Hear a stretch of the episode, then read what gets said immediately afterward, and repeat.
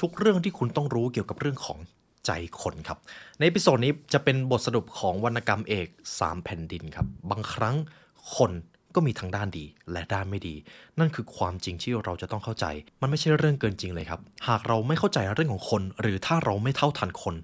เราจะกลายเป็นเหยื่อได้อย่างง่ายดาย ฉะนั้นการรู้เรื่องของคน การมีทักษะในการเก่งคน คือสิ่งจำเป็นในการใช้ชีวิตครับ ฉะนั้นใน episode นี้จะเป็นบทสรุปจากวรรณกรรมสามก๊ก ทักษะ ปรัชญา ความลับของคน You are listening to the Library Podcast.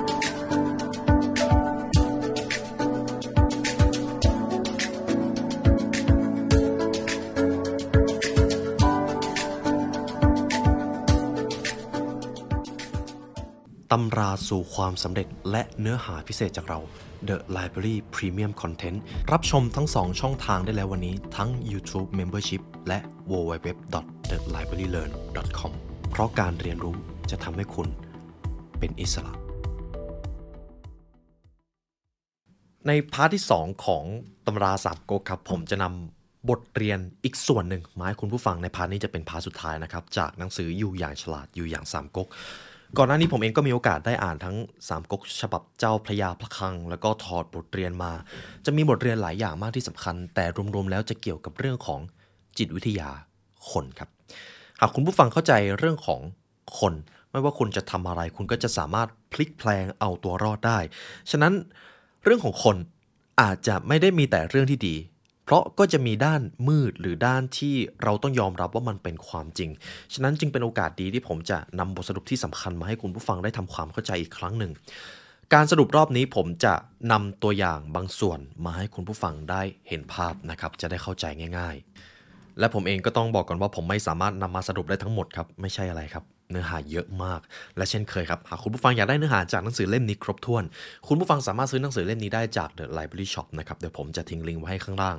ก่อนอื่นผมจะพาคุณผู้ฟังมาเริ่มกดข้อนี้ก่อนเลย จะเป็นบทเรียนข้อที่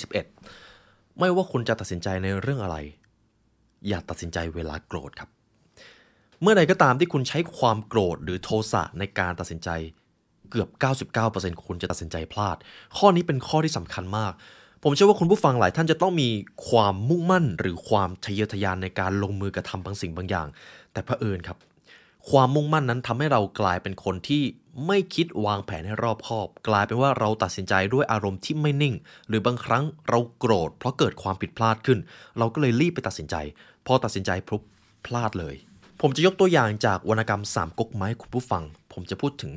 ซุนกวนครับ ในตอนนั้นซุนกวนยังเป็นผู้ปกครองแคว้นยังไม่ได้เป็นพระเจ้าซุนกวน ตอนนั้นซุนกวนได้เริ่มประกาศเปิดศึกกับโจโฉครับ โดยร่วมมือกับจกกกคือฝั่งของท่านเล่าปีนั่นเอง ในตอนนั้นจิวยี่เป็นแม่ทัพใหญ่ของงอกก งอกกเป็นของซุนกวนนะครับ โจโฉได้เห็นการรบของจิวยี่ ซึ่งจิวยี่เป็นแม่ทัพจึงรู้ว่างานนี้ไม่ใช่เรื่องง่ายเลยแม้แต่น้อย วิธีการที่โจโฉทำครับ โจโฉรู้แล้วว่าถ้าจะไปสู้ตรงๆกับงอกกไม่ใช่เรื่องง่าย เพราะมีจิวยี่ซึ่งเป็นแม่ทัพฉลาดมาก โจโฉก็เลยเล่นจิตวิทยาครับ โจโฉคิดว่าถ้าเราสามารถทำให้จิวยี่ทะเลาะกับซุนกวนได้ เราก็จะสามารถเข้ายึดงอกกได้อย่างง่ายดายคุณผู้ฟังเห็นอะไรไหมครับ นี่คือหลักตำราวิชัยสงคราม หากข้าศึกแข็งแกร่งทำให้ข้าศึกแตกแยกกันตั้งแต่ภายใน และ คุณจะพิชิตศึกได้ง่ายมากขึ้น นี่เป็นแผนการของโจโฉครับ ในตอนนั้นขุนนางฝ่ายบุญคือฝ่ายตั้งรับของโจโฉคนหนึ่งก็ไปอาสาขอเกลี้ยกล่อมจิวยี่ให้ครับ แต่สิ่งที่ตามมาก็คือครั้งนี้ครับ แผนของโจโฉไม่สำเร็จ คนที่โจโฉส่งไปไม่สามารถโน้มน้าวใจให้จิวยี่แตกคอกับซุนกวนได้ ตรงนี้ผมก็จะข้ามไป ทีนี้พองอโกกครับ หรือทางฝั่งจิวยี่เห็นแผนการก็เลยเล่นกลับเลย เพราะเท่าทันกลยุทธ์ของโจโฉ เป็นอันว่าเจียวก้านที่ไปชักจูงจิวยี่ทำไม่สำเร็จ และทางฝั่งจิวยี่ครับ ได้ปลอมจดหมายฉบับหนึ่ง ใจความในจดหมายคือ ทุกวันนี้ยังไม่สบโอกาสสังหารโจโฉขอให้ท่านจิวยี่รอคอยสักหน่อย เราสองคนจะนำศีรษะไอ้โจรเท่าไปมอบให้ท่าน ต้องบอกกันว่านี่เป็นจดหมายปลอมครับ จิวยี่เห็นเท่าทันกลยุทธ์นี้ ก็เลยส่งจดหมายนี้ไป แล้วไปถึงมือโจโฉซึ่งโจโฉเชื่อข้อความในจดหมายนั้นทำให้โจโฉครับ ตัดสินใจฆ่าสองแม่ทัพ ซึ่งสองแม่ทัพครับชื่อว่าเตียวอุ่นกับซัวมอ เตียวอุ่นกับซัวมอก็งงครับว่าไปทำอะไรผิดจดหมายนี้ยังไม่ได้เขียนเลยมายังไง แต่โจโฉโกรธครับตัดสินใจสั่งประหารสองแม่ทัพนั้นเลย พอสองคนถูกล่าออกไปโจโฉก็มาฉุกคิดได้ว่า จดหมายนี้มันเป็นของปลอม พอจะถอนคำสั่งครับ ทหารก็นำศีรษะของแม่ทัพทั้งสองท่านมาให้เรียบร้อยแล้ว เป็นอันว่าโจโฉได้สูญเสียแม่ทัพเรือผู้เก่งกาจไปทีเดียวถึง2คนครับ แล้วเป็นการเสียหายที่หนักมาก เพราะตอนนั้นทัพปุยกกที่เป็นของโจโฉต้องการจะเข้ายึดทั้งฝั่งงอกกและโจกก แต่จะต้องใช้การเดินเรือเป็นหลักครับ แล้วแม่ทัพที่สูญเสียไปก็คือแม่ทัพที่นำการเดินเรือนั่นเอง ฉะนั้นแล้วประเด็นสำคัญที่ไม่ควรมองข้ามเรื่องนี้ก็คือ อย่าตัดสินใจทำสิ่งใดในยามโกรธ โดยเฉพาะสิ่งที่สำคัญ เพราะโทสะจะบดบังปัญญาและความคิด ถ้าไม่เชื่อลองสังเกตตัวเองในยามโกรธครับ คุณจะพบว่าประสิทธิภาพในการตัดสินใจมันจะหุนหันพลันแล่นมาก และพอตัดสินใจพลาด บางทีมันก็เอาคืนมาไม่ได้ ฉะนั้นครับกฎข้อนี้สำคัญ เวลาโกรธ เวลาอารมณ์ไม่นิ่ง อย่าตัดสินใจ ทีนี้ผมจะพาคุณผู้ฟังมาที่กฎข้อต่อไป เสียสละเพื่อความสำเร็จ ในข้อนี้เมื่อใดก็ตามที่คุณไปอยู่จุดของผู้นำข้อนี้คุณต้องรู้ครับ มันสำคัญมากเดี๋ยวผมจะอธิบายในภายหลังทำไมการเสียสละเพื่อความสำเร็จถึงสำคัญ ในตำราพิจัยสงมันมีความหมายว่าการยอมสละบางส่วน เพื่อให้บรรลุเป้าหมาย เมื่อถึงวันหนึ่งเมื่อคุณมีเป้าหมายที่ใหญ่ คุณต้องการประสบความสำเร็จ ถ้าคุณเป็นผู้บริหารองค์กร แทบจะเป็นไปไม่ได้เลย ที่ทุกคนจะพึงพอใจในแผนที่คุณ หรือวิสัยทัศน์ที่คุณได้วางเอาไว้ ฉะนั้นกลยุทธ์นี้คือสิ่งที่จำเป็น ความสำเร็จมีบางสิ่งบางอย่างที่ต้องแลก หากคุณอยากประสบความสำเร็จคุณอาจจะต้องแลกเวลาไปกับการพัฒนาตัวเองแทนที่จะเอาเวลาไปเสพสุข หรือหาความสุขแบบผิวเผิน มีเรื่องที่ต้องแลกครับ ชีวิตจะมีภาษีบางอย่างที่ต้องจ่ายอยู่เสมอ ผมจะนำบทเรียนจากตำราสามก๊กมาให้คุณผู้ฟัง ในตอนนั้นครับเมืองลำกุนครับมีแม่ทัพคนหนึ่งชื่อว่าโจหยิน ในตอนนั้นโจหยินกำลังถูกบุกจาก 2 ทัพก็คือทัพของฝั่งจิวยี่ซึ่งเป็นของงอกกส่วนกวนนะครับ กับอีกทัพหนึ่งก็คือ ทัพของกำเหลงครับกำเหลงก็ต้องการบุกนั่นหมายความว่า เมืองลำกุนที่โจหยินเฝ้าอยู่กำลังถูกโจมตีจาก 2 กองทัพ ในตอนนั้นครับจิวยี่ที่เป็นแม่ทัพของฝั่งงอกกนำพากองทัพครับโดยมีกำเหลงเป็นขุนพลเข้าไปบุกทัพของโจหยินในเมืองลำกุนโจหยินรู้อยู่แก่ใจว่า ตอนนี้งอกกกำลังเหิมเกริมมาก ถ้าไปรบตอนนี้ยังไงก็แพ้ เพราะทหารมีขวัญกำลังใจ ทรัพยากรก็เพียบพร้อม แถมโจหยินก็รู้อยู่ว่ากองทัพหน้านี้ที่กำเหลงเอามา ถ้าชนะ ก็จะต้องเจอกับทัพจิวยี่ซึ่งเป็นทัพใหญ่อีก ทีนี้เป็นงานใหญ่ครับ โจหยินจึงใช้วิธีนี้ โจหยินให้นิวคิมครับนำทัพ 500 นายรับหน้าที่หน่วยกล้าตายครับขีดเส้นใต้คำว่าหน่วยกล้าตายเลยเขาเอาหน่วยกล้าตายนี้ไปรบกับทัพ 5,000 นายของกำเหลง สร้างความงุนงงให้กับแม่ทัพในกองมาก ประมาณว่าเรามากันตั้งเยอะ คุณเอากองทัพ 500 คนมาสู้กับเรา คุณคิดอะไรอยู่ คุณเอาทหารคุณมาตายฟรีหรืออย่างไร แต่ด้วยแผนการนี้ครับ นิวคิมที่เป็นกองทัพของโจหยินนำทหาร500 นายเปิดประตูไปแล้วก็เข้าตะลุมบอลโดยที่ ทัพของกำเหลงไม่รู้ตัวเลย พอทหารไม่รู้ตัว ต่อให้ทหารจำนวนจะน้อย แต่ก็สามารถสร้างความงุนงงให้กับกองทัพได้ แต่ทีนี้ครับสิ่งที่น่าสนใจอยู่ตรงนี้ โจหยินที่อยู่บนกำแพงเห็นแบบนั้นก็รู้สึกดีครับ ที่ว่าทหารจำนวนน้อยของเราสามารถสร้างความปั่นป่วนให้กับข้าศึกได้ แต่น้ำน้อยย่อมแพ้ไฟใช่ไหมครับ ทหารของนิวคิม 500 นายครับ รบไปรบมาก็เริ่มสูญเสียไปเรื่อยๆ จนเหลือแค่ร้อยคนโจหยินก็บอกว่าอย่าเพิ่งไปช่วย ปล่อยไว้แบบนั้นก่อน ทีนี้ครับ ทัพของนิวคิมถูกฆ่าไปเยอะมากเหลือร้อยกว่าคน โจหยินจึงค่อยออกคำสั่งจัดทัพยกไพร่พลทั้งหมดออกศึก เพียงไม่นานทัพกำเหลง5,000 ก็ล่มสลายกำเหลงต้องหนีเอาตัวรอดกลับไปหาจิวยี่ พร้อมรายงานความพ่ายแพ้ ข้อที่สำคัญของข้อนี้ก็คือ สมมตินะครับคุณผู้ฟังเป็นแม่ทัพ คุณจัดทหาร 500 คนแล้วคุณรู้เลยว่า 500 คนนี้ออกไปต้องตายแน่ๆ แต่ถ้าเราเราไม่ให้เขาออกไป เราจะตายกันหมด คุณผู้ฟังคิดว่าเป็นการตัดสินใจที่ยากไหมครับ ทีนี้ถ้าในบริบทขององค์กร สมมุติองค์กรขาดทุน เราจำเป็นจะต้องเอาใครบางคนออกไป นี่คือการตัดสินใจที่ยากมาก นี่คือเหตุผลที่ผมบอกไว้ในตอนแรกว่าทำไมข้อนี้สำคัญมากสำหรับความเป็นผู้นำความสำเร็จที่ยิ่งใหญ่มีบางสิ่งบางอย่างต้องแลกครับ และเป็นส่วนที่สำคัญว่าทำไมคนที่เป็นแม่ทัพหรือคนที่นำสงคราม ถึงเป็นคนที่มักจะถูกเคารพ เพราะการตัดสินใจของเขามันยากมาก บางครั้งการตัดสินใจของเขาอาจจะต้องแลกมาด้วยชีวิตของใครบางคน เพื่อที่จะแลกกับความสำเร็จที่มันคุ้มค่ากว่า นี่คือความเป็นจริงครับ เสียสละผลประโยชน์เพื่อความสำเร็จ หากความสำเร็จนั้นมันยิ่งใหญ่กว่า ต่อไปจะเป็นกฎของผลประโยชน์ครับ เมื่อมีผลประโยชน์ มนุษย์ก็แปลงร่างได้ ตรงตัวครับ ผลประโยชน์เปลี่ยนแปลงคนได้ ทุกคนที่คุณผู้ฟังเห็น ไม่ว่าคนคนนั้นจะดูเป็นคนมีคุณธรรมขนาดไหนก็ตาม แต่ถ้ามีผลประโยชน์ที่ใหญ่ เขาอาจจะยอมแลกคุณธรรมของตัวเอง ซึ่งนี่เป็นธรรมชาติของมนุษย์ก็ว่าได้ หากใครยังสามารถรักษาคุณธรรมของตัวเองท่ามกลางผลประโยชน์รอบตัวได้ คนนั้นคือยอดคนครับผมกล้าพูดเลยผลประโยชน์สามารถเปลี่ยนแปลงคนได้ในยามปกติเขาอาจจะเป็นนักบุญ แต่เพื่อความอยู่รอดก็อาจต้องแปลงร่างเป็นนักรบ จากเดิมที่มีคุณธรรม แต่เมื่อสถานการณ์บังคับ ก็อาจกลายเป็นคนฉวยโอกาส คุณผู้ฟังเคยเจอใครที่เป็นแบบนี้ไหมครับ ซึ่งต้องบอกกันว่าเป็นเรื่องปกติมาก ผมจะนำบทเรียนจากวรรณกรรมสามก๊กมาให้คุณผู้ฟังครับ ในตอนนั้นครับมีสงครามชิงเมืองลำกุนเป็นไปอย่างดุเดือด ผมจะเล่าเร็วๆนะครับ ซึ่งสองแม่ทัพที่กำลังรบอยู่ในตอนนั้นครับจะอิงอยู่กับข้อที่แล้ว โจหยินกำลังรบอยู่กับงอกก ซึ่งเป็นของซุนกวน แต่ทีนี้ครับฝั่งจกกกของท่านเล่าปีเห็นแล้วว่า เนี่ยสองกองทัพรบกัน ทั้งสองน่าจะกำลังเหนื่อยล้า เราฉวยโอกาสนี้เข้าตีเมืองลำกุนเลยไหมน่าจะได้มาได้โดยง่าย ซึ่งเป็นแผนการของขงเบ้งครับขงเบ้งเอาแผนการนี้ไปเสนอกับเล่าปีเล่าปีคัดค้านเลยครับ เดี๋ยวเราทำแบบนี้มันจะเหมาะสมหรือเปล่า เขารบกันมาตั้งนาน แรงพวกเขาก็เริ่มอ่อนแล้ว เราไปยึดแบบนี้มันไม่เสียศักดิ์ศรีเหรอ เราจะไปชุบมือเปิบได้อย่างไร แน่นอนครับ ท่านเล่าปีเป็นคนที่มีคุณธรรมมากจนประชาชนรักใคร่ แต่เมื่อถึงจุดหนึ่งคุณผู้ฟังลองคิดดูว่าคุณเป็นคนมีคุณธรรมมาตั้งนานแล้ว แต่โอกาสนี้ถ้าคุณพลาดคุณอาจจะไม่ได้เจอโอกาสดีๆ แบบนี้เลย แต่คุณอาจจะต้องชุบมือเปิบยอมแลกกับคุณธรรม เป็นคุณผู้ฟังคุณผู้ฟังเลือกถูกไหมครับ ในตอนนั้นครับคงเบ้งจึงบอกกับท่านเล่าปีว่า ในท่านเราจะมาถือคุณธรรมกับจิวยี่หรือ เมื่อหลายวันก่อนเขาเป็นคนพูดเองว่าบ้านเมืองวุ่นวาย สิ่งสำคัญคือการยึดดินแดน ฉะนั้นเรายึดดินแดนเพื่อให้เมืองสงบ เราจะชุบมือเปิบอย่างไร ทีนี้พอเล่าปีฟังดังนั้นก็ถอนหายใจเลยครับ เพราะมันผิดหลักคุณธรรมของตัวเองมากเขารบกันมาตั้งนานแทบเป็นแทบตาย อยู่ดีๆ เราก็ไปเอามาซะงั้น แต่ทว่า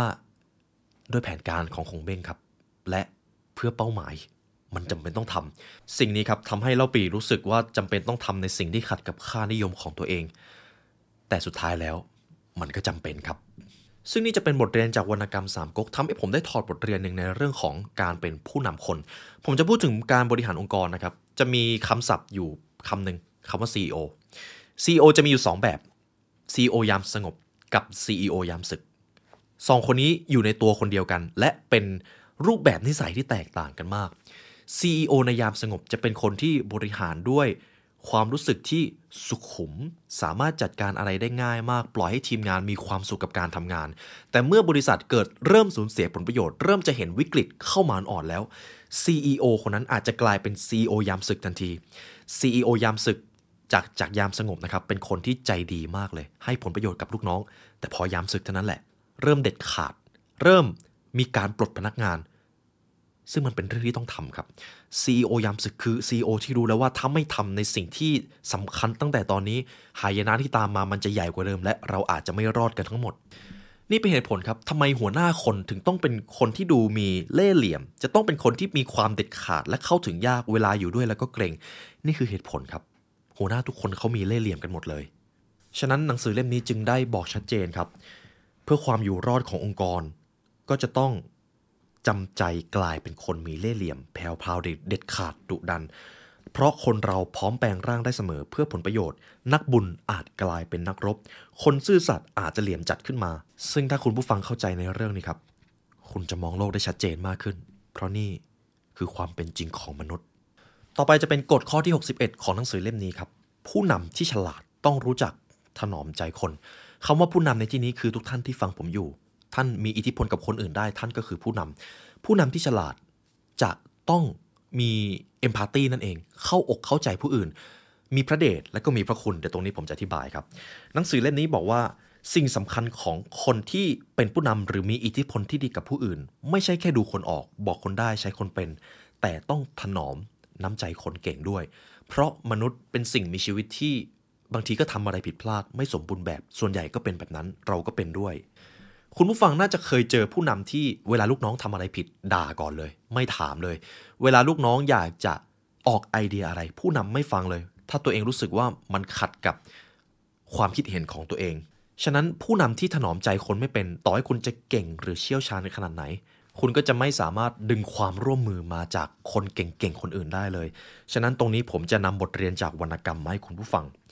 ในตอนนั้นครับย้อนกลับไปในก่อนหน้านี้ โจหยิน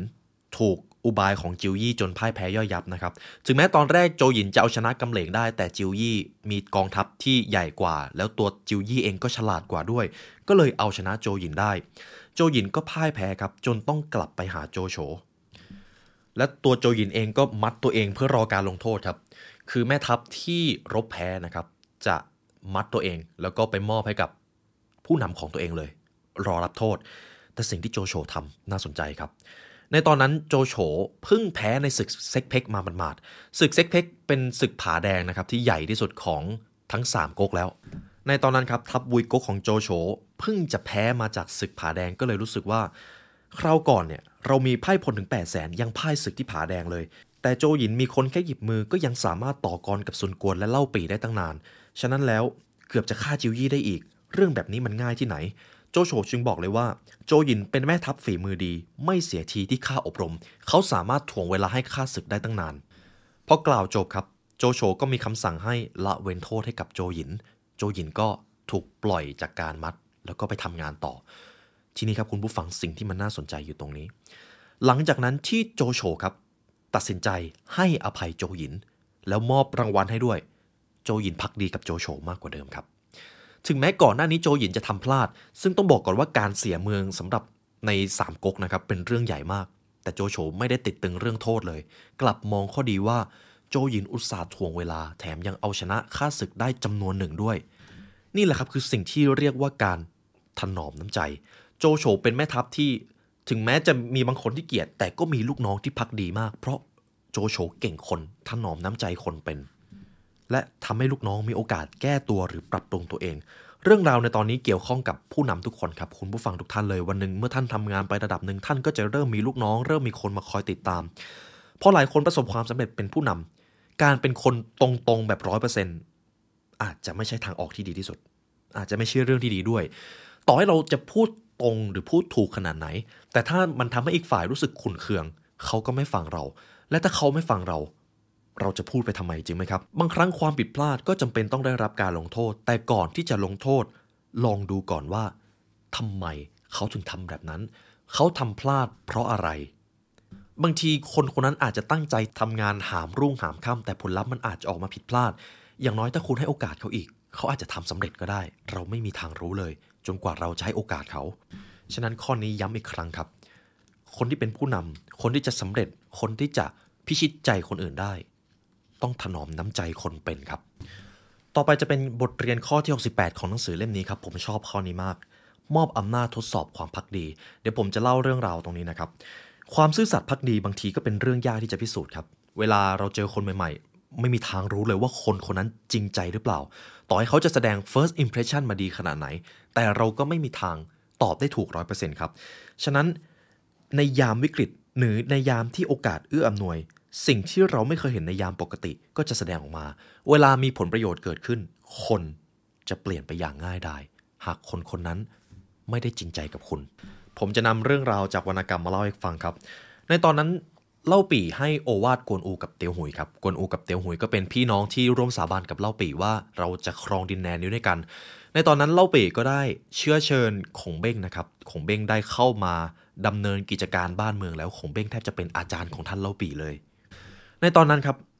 เล่าปีมีความจำเป็นที่จะต้องไปอยู่งอกกนะครับ ซึ่งตรงนี้ผมจะไม่ลงลึก ในตอนนั้นประมาณว่าเล่าปีจะไม่ได้อยู่เมืองและจะต้องไปทำงานนอกสถานที่ก็เลยครับ ต้องการทดสอบใจของเบ้ง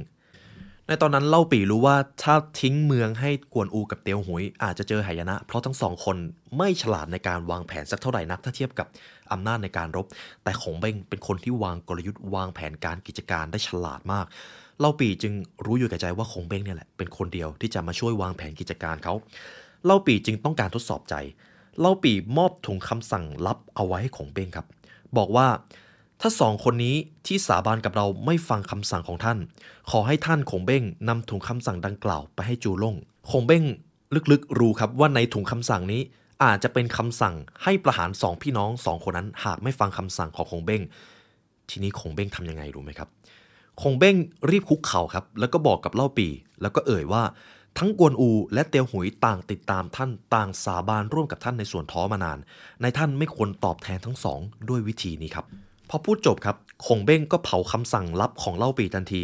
เล่าปีเห็นแบบนั้นจึงสบายใจแล้วเดินออกมาครับ ตรงนี้ผมอาจจะบอกไม่ได้ว่าเล่าปีตั้งใจที่จะทดสอบน้ำใจหรือเปล่า แต่สิ่งที่คงเบ้งทำยิ่งทำให้ท่านเล่าปีครับมั่นใจในตัวคงเบ้ง ผมเชื่อว่าใน จดหมายลับนั้นจะต้องเกี่ยวข้องกับการลงโทษสองพี่น้องนั่นแน่เลย ถ้าไม่ฟังคำสั่งของคงเบ้ง แต่คงเบ้งไม่เอาครับคงเบ้งต้องการพิชิตใจคนให้ได้ คุณผู้ฟังอาจจะคิดว่าแล้วชีวิตจริงเราจะมีโอกาสเจอแบบนี้หรือเปล่า คุณอาจจะเจอมาก่อนแล้วครับ แต่คุณแค่อาจจะไม่รู้ตัว ในชีวิตจริงมีวิธีการใช้แบบนี้หลายครั้งครับ โดยเฉพาะคนที่เป็นผู้นำเช่น เวลาที่หัวหน้าให้คุณทำงานโปรเจกต์อะไรยากๆ หรือบางทีหัวหน้าเขาอาจจะมอบหมายตำแหน่งให้คุณ บางทีเขาอาจจะต้องการทดสอบใจคุณก็ได้ สมมุติเป็นงานที่ยากมากเลย เขาอาจจะดูก่อน คุณรับงานนั้นหรือเปล่า คุณบ่นหรือเปล่า คุณพร้อมที่จะผลักดันตัวเองหรือเปล่า หากงานนี้คุณทำไม่ได้ คุณพร้อมที่จะเรียนรู้ให้ตัวเองทำได้ หรือคุณปัดงานนั้นทิ้งออกไปไม่รับผิดชอบเลย บางทีเขาอาจจะลองใจคุณก็ได้ ผมเชื่อว่าบางท่านอาจจะเคยเจอสถานการณ์แบบนี้มาแล้ว หรือบางทีเมื่อเราเป็นผู้นำเราก็ใช้วิธีนี้เสียเอง ฉะนั้นข้อนี้เป็นคำแนะนำแล้วกันครับ การโปรโมทการแต่งตั้งการได้เลื่อนตำแหน่งเป็นเรื่องดี แต่อย่าเพิ่งวางใจว่าคุณจะก้าวหน้า เพราะบางทีการเลื่อนขั้น การโปรโมทก็อาจเป็นเครื่องมือในการอ่านคน เพื่อให้หัวหน้างานรู้ว่าเมื่อมีอำนาจในมือ คุณจะเปลี่ยนแปลงขนาดไหน อันนี้ผมจะเล่าประสบการณ์ส่วนตัวก็คือ เวลาที่ผมบริหารองค์กร จะมีอยู่หลายครั้งที่ผมจำเป็นต้องให้อำนาจกับทีมงาน ให้อำนาจเลย ผมอาจจะไม่ได้บอกว่าผมให้อำนาจเพราะ เห็นว่าเขาเก่ง แต่ผมต้องการให้อำนาจ เพราะให้ตัวตนที่แท้จริงของเขาได้แสดงออกมา หากเขาได้รับอำนาจส่วนหนึ่ง และเขายังสามารถมีคุณธรรมได้ เขาเหมาะสมที่จะเป็นผู้นำครับ นี่คือหลักในการอ่านคน ทีนี้ผมจะวางกฎข้อนี้ไว้ก่อน เราจะมาที่กฎข้อต่อไป ผู้นำที่ชาญฉลาด ต้องขอโทษเป็นครับคำว่าผู้นำในที่นี้ก็คือคุณผู้ฟังทุกท่านเลย เราเป็นผู้ปกครองชีวิตตัวเอง คุณต้องกล่าวขอโทษเป็น คนเรายิ่งตำแหน่งสูง ต้องพูดคำว่าขอโทษให้เป็นมากขึ้นเท่านั้น เพราะคุณผู้ฟังน่าจะเจอเคยเจอคนที่พอสำเร็จแล้วหกก้มหัวยากมาก มือหนักมาก เวลาทักทายมือไม่ยกมาไหว้กลับเลย เวลาทำผิดตัวเองก็ไม่เคยขอโทษ ผมเชื่อว่าทุกท่านน่าจะเคยเจอแบบนี้อยู่แล้ว แต่ทีนี้การขอโทษมันทำให้เสียฟอร์มอย่างที่เราคิดจริงหรือเปล่า เดี๋ยวผมจะเล่าให้ฟังครับ ซุนกวนครับ ในตอนนั้นซุนกวนสั่งปลดจิวยี่ครับเพราะเจอความผิดพลาดในการบริหารตำแหน่งแม่ทัพ ซึ่ง ขุนพลทั้งหลายก็ไม่พอใจครับว่าทำไมซุนกวนถึงไปปลดจิวยี่ เพราะจิวยี่เป็นมันสมองของประเทศเราเลยนะ ในตอนนั้นครับซุนกวนก็คือตัดสินใจปลดจิวยี่ออกไปแล้วก็เลยไปนั่งคิด สักพักแม่ของเขาครับเล่าโฮหยินหรืองอกกกไทย เห็นพฤติกรรมของลูกชายเสียสติก็เลยเตือนครับ พร้อมแนะนำให้ซุนกวนแต่งตั้งจิวยี่มาเป็นแม่ทัพเหมือนเดิม คุณผู้ฟังลองคิดดูนะครับ คุณเป็นแม่ทัพ คุณสั่งปลดลูกน้องของคุณไปแล้ว แต่คุณก็เพิ่งมารู้ตัวว่าคุณตัดสินใจผิด คุณผู้ฟังจะทำยังไงครับ ถ้าคุณจะไปเอาเขามา คุณจะต้องก้มกราบขอโทษเลยนะครับ เพราะสำหรับแม่ทัพการโดนปลดออกไปเป็นเรื่องที่น่าอับอายมาก และนี่คือสิ่งที่ท่านซุนกวนทำซุนกวนครับ รู้แล้วว่าตัวเองตัดสินใจผิด แถมยังตาสว่างมากขึ้น เพราะถ้าจิวยี่ไม่อยู่บ้านเมืองเจอหายนะแน่ๆซุนกวนจึงรีบเดินทางไปบ้านจิวยี่ เพื่อนำตราตั้งไปมอบตำแหน่งให้ตัวเองครับจิวยี่เห็นซุนกวนมาตั้งนั้นครับ ก็ ยังงอนอยู่นะครับ เพราะว่าโดนปลดออกมา ซุนกวนเห็นดังนั้นครับ ก็เลยกล่าวเลยว่า ดูเหมือนว่าท่านจิวยี่ยังโกรธข้าอยู่ ตราแม่ทัพใหญ่ข้าขอคืนให้กับท่าน ท่านอยากรับก็รับไว้เถิดแต่ถ้าไม่อยากรับ ก็ขอให้ท่านรับไว้ เรื่องที่เกิดขึ้นเป็นการตัดสินใจที่ผิดพลาดของข้าเอง ท่านกับพี่ชายของข้าอุตส่าห์สร้างดินแดนนี้มากรำศึกจนได้รับชัยชนะมานักต่อนัก ดังนั้นแล้วท่านจิวยี่ ท่านคือบุคคลสำคัญของโง่กก เรื่องที่เกิดขึ้นคือความผิดพลาดของข้าที่ลืมคำสั่งเสียของพี่ใหญ่ ให้ท่านปกครอง พอพูดจบครับซุนกวนก็โค้งคารวะจิวยี่เลย พอจิวยี่เห็นแบบนั้นก็ตกใจครับ เพราะว่าว่าที่พระเจ้าแผ่นดินมาก้มหัวคำนับตัวเอง แล้วขุนศึกก็เห็นหมดเลย แถมท่านซุนกวนครับยังพูดปิดประโยคว่า แม้เราจะเป็นนายกับบ่าว แต่แท้จริงเราทั้งสองคือพี่น้อง ตัวข้าอายุยังน้อยด้อยประสบการณ์ หากข้าทำอะไรผิดพลาด ท่านจะไม่ให้อภัยเลยหรือ โอ้โห ทีนี้ครับพอจิวยี่เห็นท่าทางและความจริงใจของซุนกวน จากที่โกรธอยู่ก็หายโกรธเป็นปลิดทิ้งเลย แถมยังพร้อมที่จะกลับเข้ารับตำแหน่งทำงานด้วยความจริงใจมากกว่าเดิม เพราะอะไรรู้ไหมครับ เพราะซุนกวนขอโทษจิวยี่อย่างจริงใจทำให้เขารู้ว่าผู้นำคนนี้แหละ เป็นคนที่จริงใจ ถึงแม้เขาจะตัดสินใจพลาดเป็นคนที่ไม่สมบูรณ์แบบในบางครั้ง แต่เขาก็ยังเป็นคนที่กล้ายอมรับผิด ทีนี้จิวยี่เห็นแบบนั้น ก็ยิ่งเชื่อใจในซุนกวนมากกว่าแต่ก่อนเสียอีกครับ เป็นการพลิกวิกฤตให้เป็นโอกาสโดยแท้จริง ฉะนั้นบทสรุปครับ การขอโทษไม่ได้ทำให้คุณเสียฟอร์มเลย ถ้าคุณขอโทษมาจากใจจริง หากความผิดพลาดนั้นเป็นของคุณเอง คุณไม่จำเป็นต้องอยู่ในตำแหน่งผู้นำคุณก็ต้องเรียนรู้ที่จะขอโทษให้เป็น ต่อไปผมจะพูดถึงบทเรียนข้อที่ 73 ครับ เสพสุขจนเสียคน ข้อนี้ผมว่ามันสะท้อนอะไรหลายอย่างมาก ไม่มีใครชอบความทุกข์ เราทุกคนต่างปรารถนาแสวงหาความสุข แต่หากเสพสุขมากเกินขนาด ความสุขจะกลายเป็นหายนะทันที ผมจะเล่าเรื่องราวของท่านเล่าปีนะครับ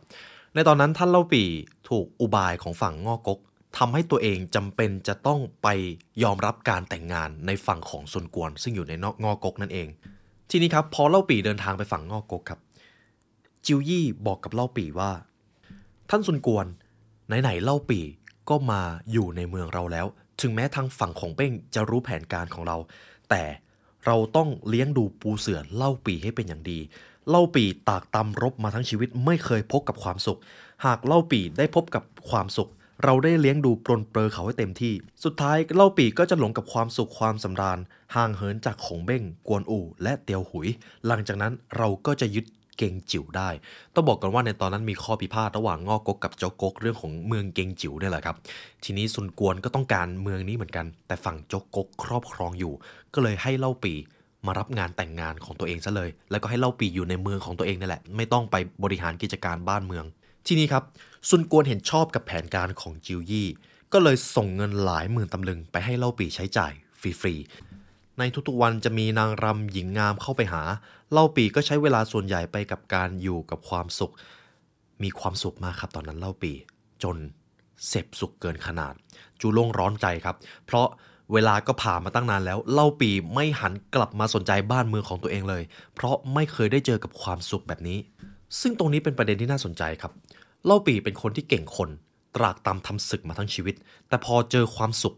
ที่ อีกฝั่งหนึ่งมอบให้ซึ่งเป็นความสุขที่มันใหญ่มาก เล่าปีหลงลืมบ้านเมืองไปเลยครับ จิวยี่วางแผนให้เล่าปีเสพสุขจนหลงลืมอุดมการ มันเป็นแผนที่ต้องทุ่มทุนมหาศาล แต่สำหรับเล่าปีแล้ว ถ้าสำเร็จถ้าสามารถทำให้เล่าปีหลงลืมบ้านเมืองและพี่น้องของตัวเองได้ มันคุ้มยิ่งกว่าคุ้มเพราะจะทำให้เมืองกังตังซึ่งเป็นของงอกกยึดเกงจิ๋วได้ ทั้งยังได้กวนอูเตียวหุยรวมไปถึงทหารของเจงเกงจิ๋วเข้ามาเป็นแนวร่วม ดังนั้นครับประเด็นของเรื่องนี้สอดคล้องกับความจริง โดยเฉพาะการเสพสุขจนเสียคน ผมเชื่อว่าคุณผู้ฟังทุกคนจะต้องเคยเจอใครก็ตาม ที่เขาเสพสุขจนลืมตัว จากที่เคยทำงานหนักพอประสบความสำเร็จ ก็มองข้ามเรื่องของความขยันหรือการพัฒนาตัวเอง จนกลับกลายเป็นว่า ความสุขทำให้คนคนนั้นเจอกับความว่างเปล่า แล้วมันก็กลายเป็นความล้มเหลว บางทีเราก็เป็นคนนั้นเสียเองครับ ฉะนั้นคนดังหรือคนประสบความสำเร็จในระดับหนึ่งจำนวนไม่น้อยพลาดจุดนี้ บางคนเคยอดมื้อกินมื้อทำงานแลกข้าว แต่พอชีวิตดำเนินมาถึงจุดหนึ่งก็กลายเป็นหลงลืมความสำคัญของการมุมานะ และปัญหาที่ใหญ่กว่าจะตามมา ซึ่งปัญหาที่ใหญ่กว่าเป็นแบบนี้ครับ พอคนคนนั้นสำเร็จแล้วแต่ไม่บริหารความสำเร็จเสพสุขจนลืมตัว คราวนี้เงินหมดงานไม่มีเท่านั้นแหละครับ เขาจะกลายเป็นเทวดาตกสวรรค์ทันที บางคนยอมรับสภาพกลับตัวกลับใจได้ก็โชคดีไปครับ แต่บางคนรับไม่ได้ครับ บางคนอาจต้องยอมทำทุกอย่างเพื่อรักษาวิมานจอมปลอมของตัวเอง อาจจะไปคดโกง ยืมเงินคนอื่นแบบผิดๆโกงเจ้านายก่อคดีอาชญากรรม พอถูกจับได้ คนคนนั้นก็อนาคตสูญสิ้น เพราะเสพสุขจนลืมตัวแค่นั้นเองเลยครับ ต่อไปจะมาเรียนรู้กฎข้อนี้กันครับ เหมาะสำหรับทุกคนเลย หากเลือกได้นะครับ เดินทางสายกลางครับ ตรงนี้ผมจะอธิบายก่อน หลายคนทำงานหนักจนล้มป่วย มีความสำเร็จมีความปรารถนาสูงมาก แต่พอประสบความสำเร็จแล้ว ต้องแลกมากับสุขภาพ ความสัมพันธ์แลกมากับความสุขกับกลายเป็นว่าเขาไม่มีโอกาสได้มาเสพสุขกับความสำเร็จที่เขาอุตส่าห์สร้างมาเลย เพราะต้องไปดูแลสิ่งอื่นที่มันพัง ผมจะยกตัวอย่างถึงท่านจิวยี่นะครับจิวยี่เป็นคนหนึ่งที่มีอิทธิพลกับง่อกกมาก เป็นแม่ทัพที่ฉลาดทำการสงครามแล้วได้รับชัยชนะมานับไม่ถ้วน แต่ปัญหาอยู่ตรงนี้ครับ จิวยี่เป็นคนที่ทำสงครามต่อเนื่องครับ จนร่างกายของตัวเองอ่อนล้า แถมยังถูกพิษจากธนูที่ถูกยิงตอนไปรบกับโจหยินในตอนแรก จนท้ายที่สุดครับ การทำงานตรากตำเพื่อบ้านเมืองจนละเลยสุขภาพของตัวเองไป ร่างกายของเขาสุดโทรมอย่างรวดเร็วครับ จนตอนนั้นในวัยเพียงแค่ 36 ปีสำหรับจิวยี่ไม่ไหวแล้วครับ ใช้ชีวิตต่อไม่ไหวแล้วครับ สุขภาพไปหมดแล้ว 36 ปีคือยังหนุ่มอยู่เลยนะครับ เพราะทั้งจิวยี่ครับตากตำทำงานหนักเครียดมากเกินไป ผิดหวังในการชิงดินแดน อารมณ์โทสะที่มีมามากมายจากการต่อสู้กับขงเบ้ง ซึ่งต้องยอมรับว่าขงเบ้ง มีกลยุทธ์และพลิกแพลงสถานการณ์ได้ดีกว่าจิวยี่ครับจิวยี่ก็เลยเก็บความแค้นไว้ตลอดเวลาเลย ซึ่งสิ่งต่างๆ เหล่านี้ล้วนทำลายสุขภาพกายและใจของจิวยี่จึงไม่ใช่เรื่องแปลกครับที่จิวยี่จะต้องจากไปก่อนวัยอันควรอย่างน่าเสียดาย ซึ่งตรงนี้สะท้อนอะไรหลายอย่างมาก รวมไปถึงของของเบ้งด้วย ท่านของเบ้งครับ เป็นคนหนึ่งที่ในช่วงหลังๆ ตรากตำทำศึกรบกับฝั่งวุยก๊กหนักมาก วางแผนคิด อุบาย คิดบริหารกิจการบ้านเมือง แต่จุดอ่อนของของเบ้งคือไม่แบ่งงานครับคงเบ้งเก็บงานทุกงานเอาไว้ทำคนเดียวเลย ไม่สามารถกระจายงานให้คนอื่นมาแบ่งเบาภาระได้ พอเจ้าตัวครับ ค่ำเครียดกับงานตัวเองมากเกินไปทั้งงานเล็กงานใหญ่ก็กลายเป็นว่าคงเบ้งสูญเสียสุขภาพในท้ายที่สุด ฉะนั้นขนาดคงเบ้งกับจิวยี่ที่ถือว่าเป็นคนที่ฉลาดที่สุดในวรรณกรรมนะครับยังพลาดเรื่องนี้เลย ฉะนั้นสำหรับคนรุ่นใหม่รวมถึงทุกท่านที่ฟังผมอยู่ ตัวผมเองด้วย แม้จะอายุน้อยก็อย่าเพิ่งคิดว่าไม่เป็นอะไร เพราะโรคภัยไข้เจ็บบางทีอาจจะไม่ได้มาแบบปุบปับครับ แต่จะค่อยๆมา แต่พอมาอยู่กับเราแล้ว โรคภัยไข้เจ็บนั้นกลายเป็น อุปสรรคในชีวิตอันใหญ่หลวงเลย และทั้งหมดก็เกิดจากการที่เราไม่ดูสัญญาณเตือนตั้งแต่แรก ดังนั้นครับการนุ่มเทกับงานเป็นสิ่งที่ดีครับ ความสำเร็จจำเป็นต้องใช้ความขยัน การที่ผู้ใหญ่ให้โอกาสเราพิสูจน์ตัวเองเป็นเรื่องที่ดี แต่อย่าลืมครับ งานไม่ใช่มิติเดียวในชีวิต สุขภาพของเราสำคัญกว่างานครับตำแหน่งของเราหากขาดเราไป เดี๋ยวก็จะมีคนมาแทนเรา แต่ถ้าเราจากไป คนที่เสียใจคือคนในครอบครัว คนที่อยู่รอบๆเรา อันนี้ไม่มีใครมาแทนเราได้ครับ นี่จึงเป็นเหตุผลที่ว่าทำไมหากเลือกได้ เดินทางสายกลาง อย่าฝืนจนเกินตัวทำงานหนักเป็นก็ต้องพักผ่อนเป็น เพราะคนเก่งมีความสามารถหลายคนอาจจำเป็นต้องจากไปแบบจิวยี่เลย ฉะนั้นมันเป็นเรื่องของการบริหารครับ ผมไม่ได้บอกว่ามันง่ายเลยนะครับ มันเป็นเรื่องที่ใช้ความท้าทายมาก ระเบียบวินัยจะต้องเอามาจับจุดนี้ และทุกท่านทำได้อย่างแน่นอน ทีนี้ผมจะพาคุณผู้ฟังมาที่กฎข้อนี้ครับ อาจจะขัดแย้งกับความรู้สึกของใครหลายท่าน และก็เคยขัดแย้งกับความรู้สึกของตัวผมด้วย คนอวดฉลาด มักไม่ก้าวหน้า ซึ่งข้อนี้เมื่อเราเติบโตขึ้นเราจะรู้ว่ามันมีความจริงบางส่วน ในหนังสือเล่มนี้เขาได้เขียนเอาไว้ว่า การรู้ทันเจ้านายเป็นเรื่องที่ดี แต่ไม่ควรแสดงให้คนอื่นทราบ และไม่ควรอวดฉลาดออกมามากเกินไป เพราะมันจะเป็นภัยต่อความก้าวหน้าครับ ตรงนี้เดี๋ยวผมจะอธิบายให้ฟัง ในวรรณกรรมสามก๊กครับ ตอนนั้นโจผีกำลังคุยกับซูมาอี้โจผีเป็นลูกของโจโฉนะครับ ตอนนั้นโจผีชื่นชมว่าเอียวซิ่วครับ เป็นขุนนางของโจโฉ ท่านเอียวซิ่วเป็นคนที่ฉลาดมากเลย สามารถอ่านใจของโจโฉได้อย่างน่ามหัศจรรย์ เอียวซิ่วเป็นคนฉลาด เขาสามารถอ่านความคิดของท่านพ่อในตอนที่ท่านไปตรวจงานในตำหนักต่างๆ เวลาที่ท่านพ่อเขียนคำศัพท์อะไรแม้เพียงตัวเดียว เอียวซิ่วก็อ่านใจท่านพ่อได้อย่างง่ายดาย แต่สิ่งที่ซูมาอี้ตอบออกมา ผมว่าเป็นข้อคิดหนึ่งที่น่าสนใจ ซูมาอี้ได้ฟังแล้วก็พยักหน้าครับ แล้วก็บอกว่าเอียวซิ่วเป็นคนฉลาด ฉลาดมาก แต่คนที่ฉลาดวงเล็บจนออกนอกหน้า มักจะอายุไม่ค่อยยืน เอียวซิลมักถือตัวว่าตนเองฉลาดสามารถอ่านใจท่านเสนาหรือโจโฉนะครับ การทำแบบนี้ไม่ต่างจากการล่วงเกินท่านเสนาซูมาอี้ตอบแบบนี้ครับ มันจริงอยู่ที่เจ้านายไม่ชอบคนที่ไม่มีความรู้ถามอะไรก็ตอบไม่ได้ แต่ จ้านายจะยิ่งไม่ชอบมากกว่า โดยเฉพาะกับลูกน้องที่อ่านใจเจ้านายได้ทุกเรื่อง เอียวซิลถือตัวว่าเก่ง อวดรู้ การกระทำแบบนี้ มันข้ามหน้าข้ามตา ทีนี้คุณผู้ฟังก็จะสงสัยว่า แล้วมันจริงหรือเปล่า พอโจผีได้ฟังซูมาอีพูดแบบนั้นก็ตาสว่างเลยครับ การเป็นคนเก่งเป็นเรื่องดี แต่อย่าไปอวดรู้ เพราะมันจะทำให้อายุไม่ยืน ในข้อนี้ผมอาจจะบอกได้ว่า ใช้วิจารณญาณระดับหนึ่ง แต่บางทีมันก็เป็นแบบนั้นจริง ๆ โจโฉเป็นผู้นำที่ถึงแม้จะเข้าใจคนเก่งคนเก่งในการทำสงคราม แต่ก็มีตรกกะบางอย่างที่แปลกๆสำหรับโจโฉครับหากใครเข้าใจตัวเองมากเกินไปเขาก็ระแวงครับ สมมติผมมีแผนการอะไรบางอย่าง ยังไม่ทันพูดเลย แล้วอยู่ดีๆ ก็มีคนอ่านใจผมออก ผมอาจจะกลัวก็ได้ครับ เรื่องนี้จะโทษโจโฉไม่ได้ครับ หากเรามีลูกน้องแบบเอลซิลคุณจะเข้าใจว่าความรู้สึกของโจโฉนั้นเป็นแบบไหน ไม่มีเจ้านายคนไหนที่ชื่นชมลูกน้องที่รู้ใจตัวเองแบบร้อยเปอร์เซ็นต์ เพราะธรรมชาติของมนุษย์ครับ